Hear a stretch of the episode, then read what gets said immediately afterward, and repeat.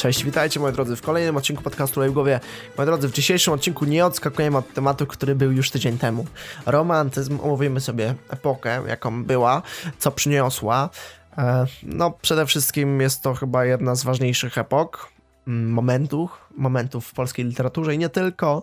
E, zresztą 2022 jest e, tak notabene właśnie rokiem romantyzmu. Stąd, stąd romantyzm powinniście kojarzyć z Polską a propos wieku XIX, no bo w Europie pojawił się pod koniec wieku jeszcze XVIII i trwał do połowy XIX, natomiast w Polsce odbywa się no tak jak wspomniałem później, od 1822 i wydania ballad i romansów Adama Mickiewicza, które są świetne. O nich też powiemy sobie troszeczkę. I do 1864 roku i upadka powstania e, styczniowego, który wybuchł wówczas. Moi drodzy, nazwa romantyzm pochodzi od słowa romanus, które dało początek określenia romanca, czyli krótki utwór, i romanta, czyli obszerna powieść o awanturniczych przygodach oraz romans, powieść o miłości. Natomiast z dala byłbym od porównań a propos przymiot, y, przymiotnika, jakim jest romantyczny, że ktoś jest romantyczny, bo raczej nie o to chodzi w, tym, w tej epoce.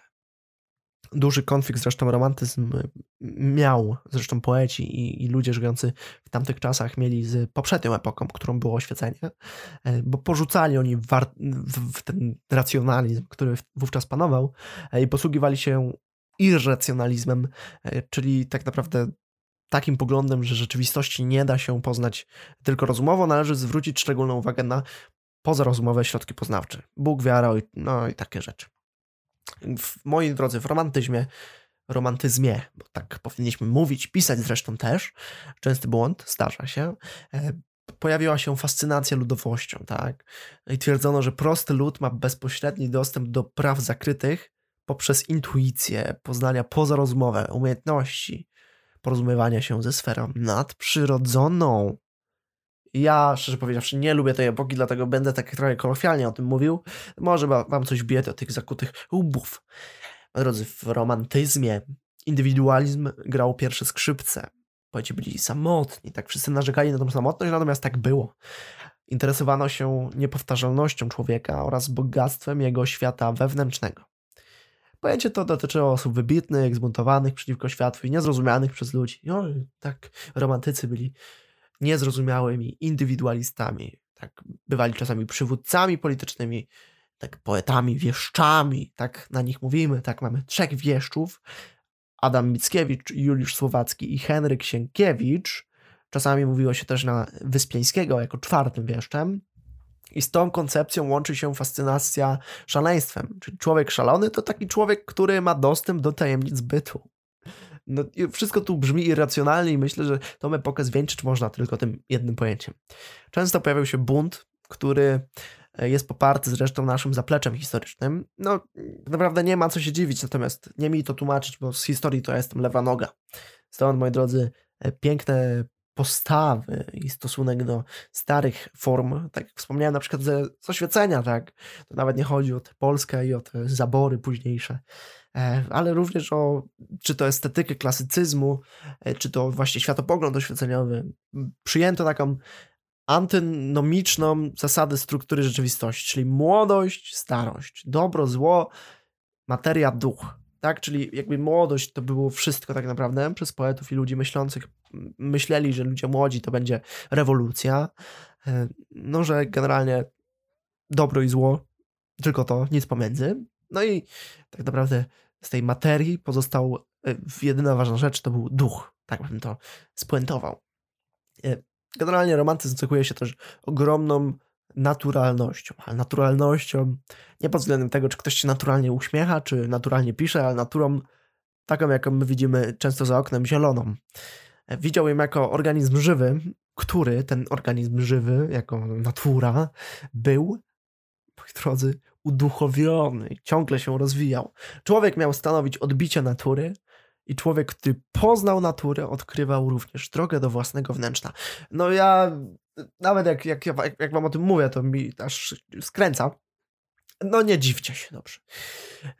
Również z takich pojęć, które zapamiętajcie, to panteizm, czyli utożsamianie sił natury z Bogiem, mm, albo absolutem, jak zwał, tak zwał. Też odnoszenia są właśnie do Boga. nie istnieje Bóg jako jednostka osobowa, istnieje boski pierwiastek przenikający cały wszechświat i naturę. Tak? Czyli Bóg jest wszędzie, w, każdym, w każdej postaci, wszędzie i naokoło nas, teraz w pokoju też. Tak, to romantyk mógłby powiedzieć. Światopogląd, moi drodzy. Światopoglądzie, ja lubię go spłaszczać, natomiast jest tam dużo rzeczy, o których można powiedzieć, dlatego wyróżnię parę. E, orientalizm, czyli zwrot ku tradycji, kulturze i sztuce wschodu. To, co dziś nie byłoby zbyt popularne. W literaturze romantycznej przejawiało się zainteresowanie twórców egzotyką przyrody orientalnej. Wszystko ze wschodu było git, było popierane, było y, na piąteczce. Tak traktowali właśnie oni wschód. No do momentu też, prawda? To historia.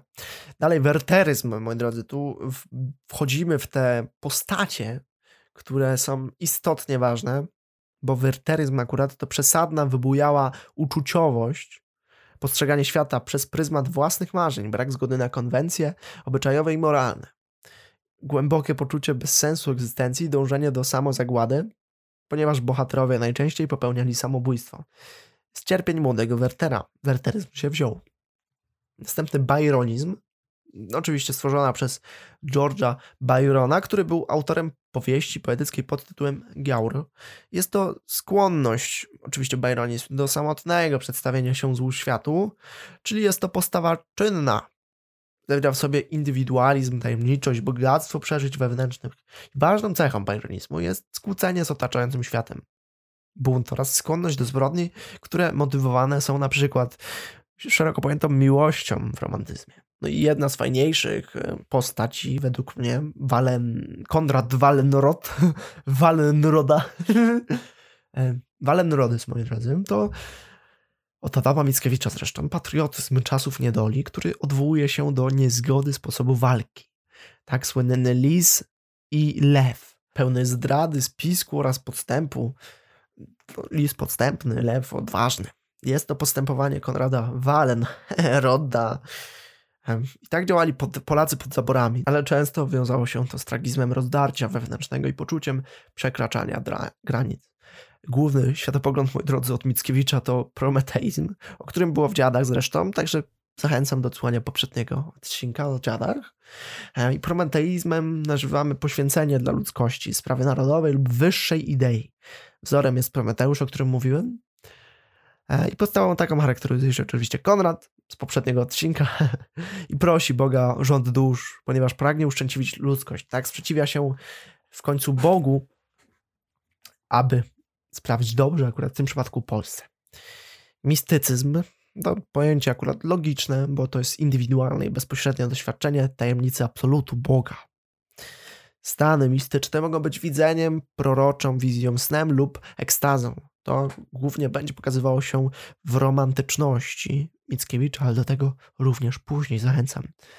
Kreacjonizm jako dzieło artystyczne jest swobodnym wytworem wyobraźni autora i tworzy odrębną rzeczywistość. Artysta koncentruje się na fantazji, a nie na obserwacji rzeczywistości. Tak, czyli na przykład przeciwieństwem do tego jest wesele, bo wesele faktycznie opierało się na, y, na wydarzeniu prawdziwego wesela.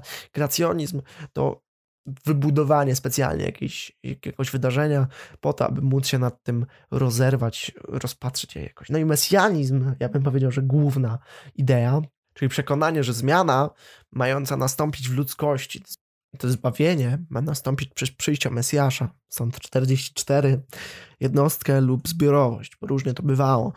Często interpretowane jest to, że 44 było Mickiewiczem, 44 było jego przyjaciółmi, czy przyjacielem jednym z Stowarzyszenia Filaretów, Filaretów, e, lub była to cała Polska, która miała e, być jakby tym odkupicielem innych narodów. Do tej roli został wybrany przez Boga Jezus, tak, czyli Mesjasz, stąd nazwa mesjanizm, który ma przyjść ponownie i przyniesie Boże Królestwo na świat. Bóg wyznaczył taką rolę narodowi polskiemu, tak? czyli cierpienie, Polska cierpi, ma być doświadczeniem zbawczym, czyli Polska przyrównana do Chrystusa. Z trzeciej części dziadów, e, no oczywiście Polska jest tym Chrystusem, rozbiory są ukrzyżowaniem Polski, a cierpienie Polaków jest drogą do odkupienia i odrodzenia Europy. I to by było na tyle z tych pojęć, idei i wszystkiego tego teoretycznego, ale istotnie ważnego Także zapamiętajcie, ten mesjanizm, patriotyzm może też, bo ten patriotyzm się tam ukazywał, o tym nie powiedziałem, ale to chyba logiczne, tak? Że jednak jednoczymy się, gdy nie jesteśmy zdolni do, do swojego państwa jakiś tam werteryzm, walerodyzm, bajronizm, to wszystko wam się przyda, nawet w codziennej gadce, żeby wyłapywać, czy ktoś jest romantykiem. Przejdę teraz do tego, co fajne, czyli na przykład romantyczności Adama Mickiewicza, czyli ballady, moi drodzy, wydanej. To tak naprawdę rozpoczęło romantyzm, także istotnie ważne i to jest też e, jedna z tych ballad obowiązkowych, e, która była manifestem poetyckim i ideowym Mickiewicza. Zaraz się dowiecie jakim zresztą, bo przytoczę wam, to jest to bardzo ciekawe w moim odczuciu, zresztą wszystkie te ballady, które nam są, czy to e, Pani Twardowska. I do tego tak realnie z tego romantyzmu polecam przysiąść. Jednak romantyczność stała się utworem programowym polskiego romantyzmu, tak, ale również zapowiedzią motywów, problemów i tematów, jakie mają być poruszane w dziełach epoki. Zresztą sama nazwa tej, tej balady mówi. Motto tej balady e, pochodzi od Szekspira. Zdaje mi się, że ją widzę gdzie? Przed oczyma duszy mojej. Moi drodzy, w pierwszej części romantyczności poznajemy Karusię, dziewczynę, która dwa lata wcześniej straciła ukochanego Jaśka, swojego męża. Teraz jest obłąkana z rozpaczy. Kontaktuje się z mężczyzną dzięki swojej silnej wierze, że dalej jest przy niej, choć w świecie zmarłych. Dziewczyna widzi go, rozmawia z nim, tak realnie. Stoją na środku tam swoje wsiochy i rozmawiają ze sobą teoretycznie, no a wszyscy mieszkańcy również wierzą w świat pozazmysłowy e, i skupiają się wokół Karusi, aby dodać jej otuchy. Oczywiste jest dla nich, że skoro kochanków łączyła głęboka miłość, kochanek ją teraz odwiedza. Cytat. Tu jego dusza być musi, on ją kochał za żywota. Ale część druga zawiera polemikę ze starcem, w sensie ja to tak dzielę sobie tak, że tutaj pojawia się starzec, który jest no wręcz no, kimś mądrym, tak, pojawia się. E, uważa, że istnieje jedynie to, co można zobaczyć szkiełkiem i okiem. Starzec wyśmiewa dziewczynę, a nawet przestrzega przed nią zebranych, czym podważa wierzenia ludowe.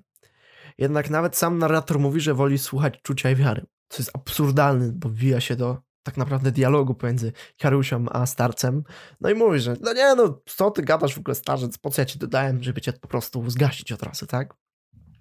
No i starzec jest przedstawicielem klasyków, którzy drwili i lekceważyli romantyczną poezję. Kurczę, trochę ja. I zakończenie utworu Miej serce i patrzaj w serce jest wyrazem poglądów samego Mickiewicza. Zdaniem romantyków świat poznaje się dzięki uczuciu i duszy. O nich będzie sporo. Także w balladzie tej zostały zestawione dwa ze sobą, dwie ze sobą postawy. Klasyka i romantyka. Klasyk uznaje rzeczywistość namacalną. Narrator twierdzi zaś, że świat poznajemy dzięki uczuciom i tylko dzięki nim możemy przeniknąć do świata metafizyki. No, zostawmy romantyczność. Jest jeszcze Oda do młodości, e, który, która była manifestem programowym młodego pokolenia. Utwór ten jest ścieraniem się dwóch światów, które walczą ze sobą w utworze. Tym młodość staje się kwestią najważniejszą.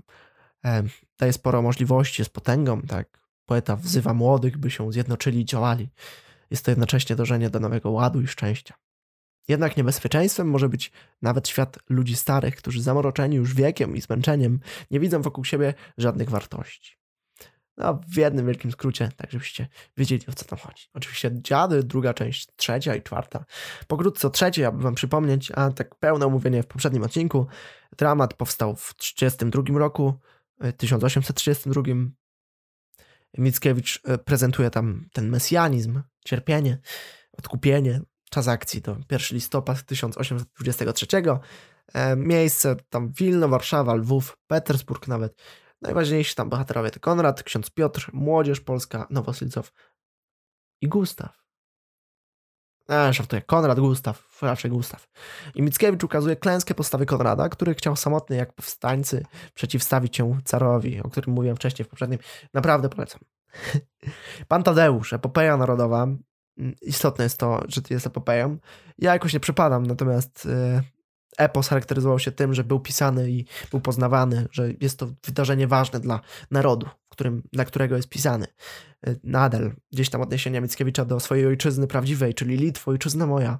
E, nadal Pan Tadeusz, pełny jego tytuł brzmiał e, Ostatni zajazd, Pan Tadeusz, czyli Ostatni zajazd na Litwie, historia szlachecka z roku 1811 i 812 we 12 księgach wierszem. Tam ci bohaterowie, Jacek Soplica, e, ksiądz Romek, to znowu jedno i to samo, przemiana, tak, tam istotna występuje. E, Tadeusz Soplica, sędzia Soplica, Stolnik Oreszko, Zosia Oreszków, Natalie Myna i dużo, dużo więcej o panu Tadeuszu. Może kiedyś. Była zemsta Aleksandra Fredry z Puromur, tak, Cześnik Raptusiewicz, Rejent Milczek są sąsiadami, ale się nienawidzą. E, znowu Klara, czyli wychowanka i bratanica e, Cześnika i, i Wacława, synem Rejenta. E, no i był tam generalnie wątek miłosny pomiędzy właśnie Wacławem i Klarą, którzy bez pamięci są sobie zakochani. Cześnik stwierdził, że to idealny sposób na odwet na sąsiadzie swoim, że to małżeństwo będzie tym odwetem i pozornie pragnie zgody, ale dokonuje korzystnej transakcji. Tak, podstępstwo, trochę lisa. No i sarmacki świat, y, czyli tak Raptusiewicz jest porywczy, gwałtowny, działa pod wpływem emocji, pokazuje szlachecką butę. Rejent Milczek jest przeciwstawnym tak naprawdę bohaterem do Raptusiewicza jest cichy, obłudnie pokorny, skryty, przekłada własne interesy nad dobro ogółu. Niby powściągliwy, a zawzięty i mściwy, moi drodzy. To fajne, fajne, fajnie się rymuje. To, moi drodzy, tak naprawdę duża część tego, co z romantyzmu powinniście wyciągnąć, e, czyli taki ogół, że tam w głównej mierze duch, Bóg, absolut, te dzieła, które były pisane przez, przez tych ludzi, czyli tak Fredro, Mickiewicz w głównej mierze. No. Także pamiętajcie o tym konflikcie z poprzednią epoką oświecenia, gdzie tam patrzyło się szkiełkiem i okiem, a tutaj patrzyło się sercem. Tak, zapamiętajcie. Romantyzm. No i tych popularnych nam wieszczów, tak? Nie było słowackie, natomiast Korian, Paladyna, to są dzieła. Korian był odpowiedzią na na Mickiewiczowskie dziady, które zresztą miały być trzyczęściowe, natomiast drugą i trzecią część y, Słowacki spalił z niewiadomych przyczyn. No natomiast pierwsza ukazała się, gdzie tam widzenie było 15-latka, przemiana też zresztą 15-letniego Kordiana potem dorosłego, zrywczego i porywnego y, mężczyznę już chyba, tak? Tak można niego mówić. No natomiast to dużo, dużo y, tu można mówić o tym romantyzmie ale po co, skoro można żyć y, szkiełkiem i okiem, moi drodzy? Żyjcie czym chcecie, wierzcie w co chcecie, zapoznawajcie się tak z wiedzą, która jest szczególnie istotna. Wszystkiego dobrego. Bye!